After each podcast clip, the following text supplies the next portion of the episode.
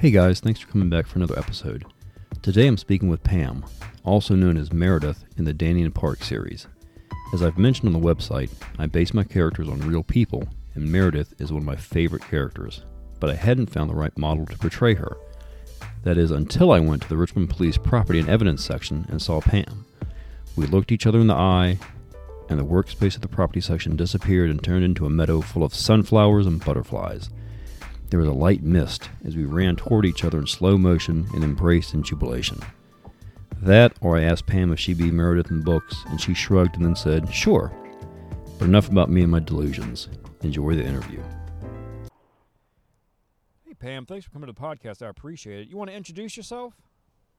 Absolutely. My name's Pamela Brooks. I am from Richmond, Virginia, and I work for the Richmond Police Department in the Property and Evidence Unit.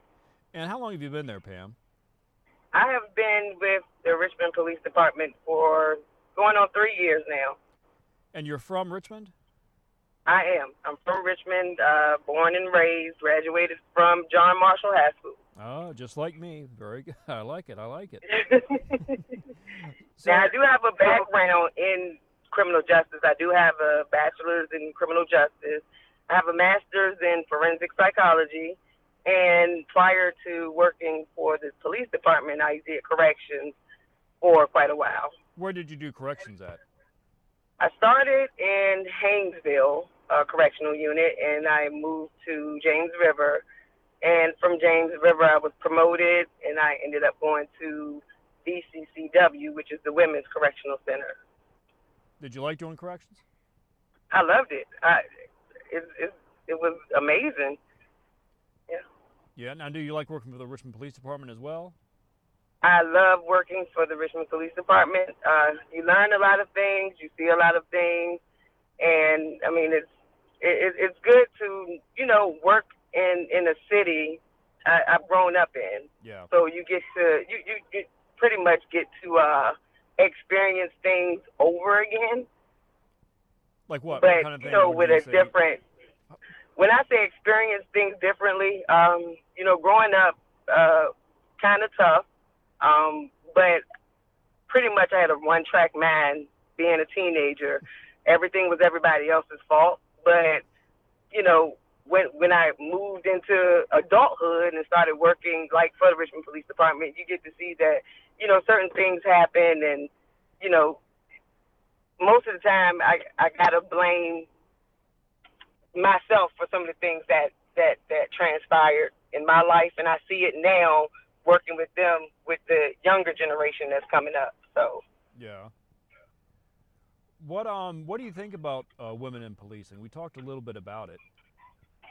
Well, I think that women in policing would be it, it's a good it's a it's it's a positive thing. I mean, there's a lot of research going on as far as women um, you know, making a positive uh, impact in policing and I think there's a uh, there's a research going on there. I'm not sure. I think it's um, San Diego, but there's a uh, 30 by 30 initiative where they're trying to have at least 30 percent of all sworn uh, police officers uh, women by the year 2030. And right now, I think the national average is um, only 12 percent. Wow, I didn't know it was that low. Did you? Uh, what do you think about yeah. the, the Richmond ratio of women police officers to men police officers? It's still with women and men. It's still men are higher, mm-hmm. and I think I think it's it's uh it's more so. I think it's a combination of uh, the physical agilities test, things like that, that kind of discourage women from applying because it's typically aimed towards strength Mm-hmm. And that's that physical strength, which you know men men don't have a problem with that, but some women do. So that's kind of discouraging for women.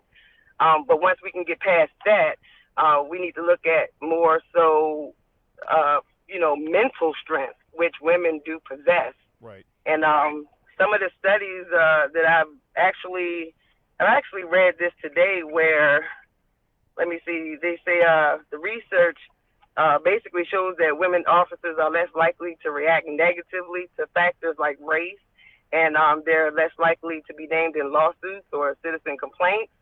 Um, they're uh, more they're more skilled at addressing violence against women and sex crimes. Um, they're less likely to use excessive force, and those are some of the things that you know our city needs. So I think it would be a very positive, you know, thing for more women to apply and more women to become sworn. Do you get to talk to? In, in my opinion. Oh yeah. Do you get to talk to many of the women police officers? I know you see a lot of police officers where you are. Yes, I talk to quite a few, and uh, I mean they're awesome. Like most of the women I talk to, the detectives, uh, lieutenants, uh, you know, high-ranking women uh, uh, police officers. They're all. It's, it's a positive experience for me because I get to hear their stories, and um, you know, I see the impact that they make mm-hmm. um, with the community. So I, I, I always learn something when they come in and speak with me. How do you think we bring more police officers or more women to become police officers? Do you think it's the, uh, well, I mean, obviously women are strong because you yourself, you play football and you got tons of strength. Is it, what do you think the best way to draw more women into the profession is, just in your opinion, would you say?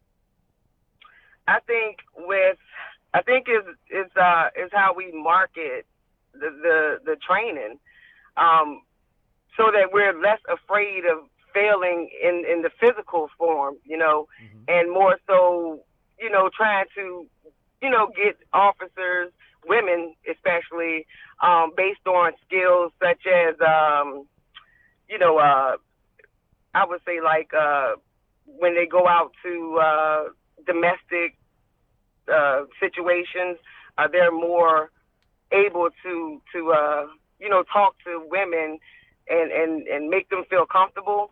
So I think it's all about comfort. If we can make these women officers comfortable mm-hmm. uh, enough to apply and, and, apply their you know their knowledge and, and, and their specialized skills, uh, we would have more officers actually apply and not make it so physical, not make it about the the negative things that they hear about, you know, police shootings and police brutality and things like that. Um, all the things that that happened last year with the riots and everything like that. Mm-hmm. You know, we kind of kind of step away from that and let them see what positive reinforcement can actually do for a community. Mm-hmm. And I think more women apply, would apply if if they you know if they knew this. So you know, becoming more transparent, I believe, would be key yeah. to uh, more women applying.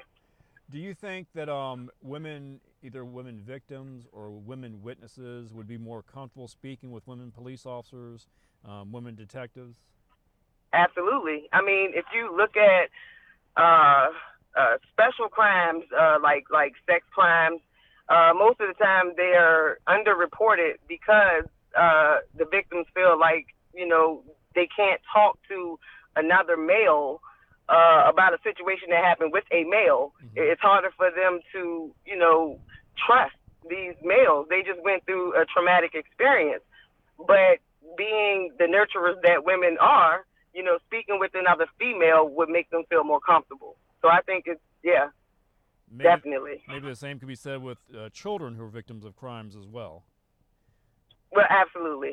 Yeah, and with children, I mean, you have to have a little bit more of a, a, a training in a specialized field because they're so vulnerable, mm-hmm. and uh, you know, you would have to be able to to speak them in, speak to them in a way that they understand, mm-hmm. and that could be male or female. It's just the training um, required to speak with children. Right.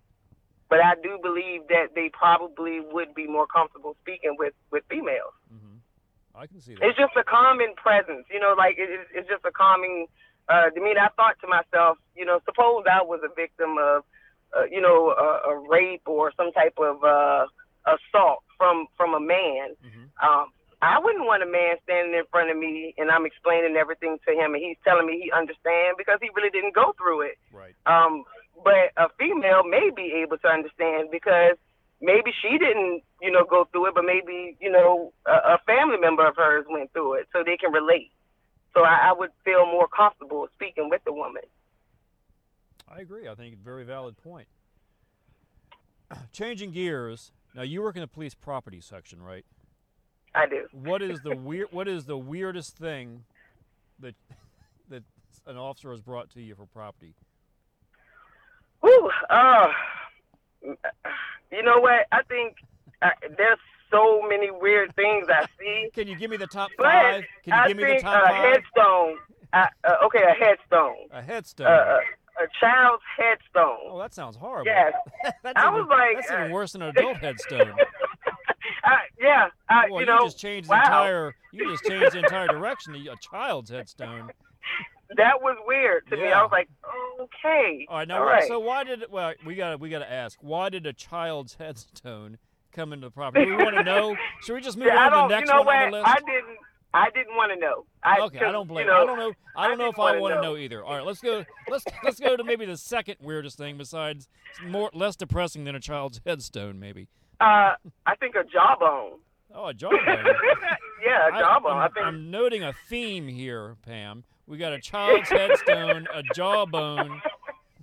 Maybe uh. yeah. All right, but let's try the third thing. Maybe it's less less morbid and less scary. Okay, maybe. let's see. All right, maybe something. Um, you know what? I I have seen so I, I can't even. Just give me give me one. We're gonna end it. We're gonna end it on this. We're gonna end it on on this one thing. One thing. Okay, let me think. Um. I know it's not fair because you weren't prepared for this. So Yes. No, I mean it's just been so many things that I've been like, what in the world?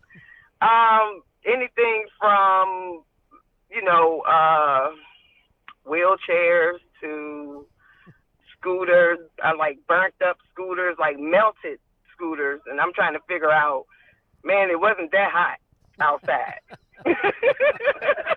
well, a melted scooter is definitely better Yes. than a jawbone and or Right. a child's headstone. well, on that note, I think we're gonna end it. But I understand. But I, but I really appreciate you talking to me, and we're gonna talk again. All right, thank you. All right, I'll talk to you soon. Yes, sir. All right, bye bye. All right, bye. That's it for today's podcast, guys. I hope you enjoyed it, despite the child's headstone and random body part there at the end. Make sure you look out for one another and put the hate in the rearview mirror. Thanks for listening.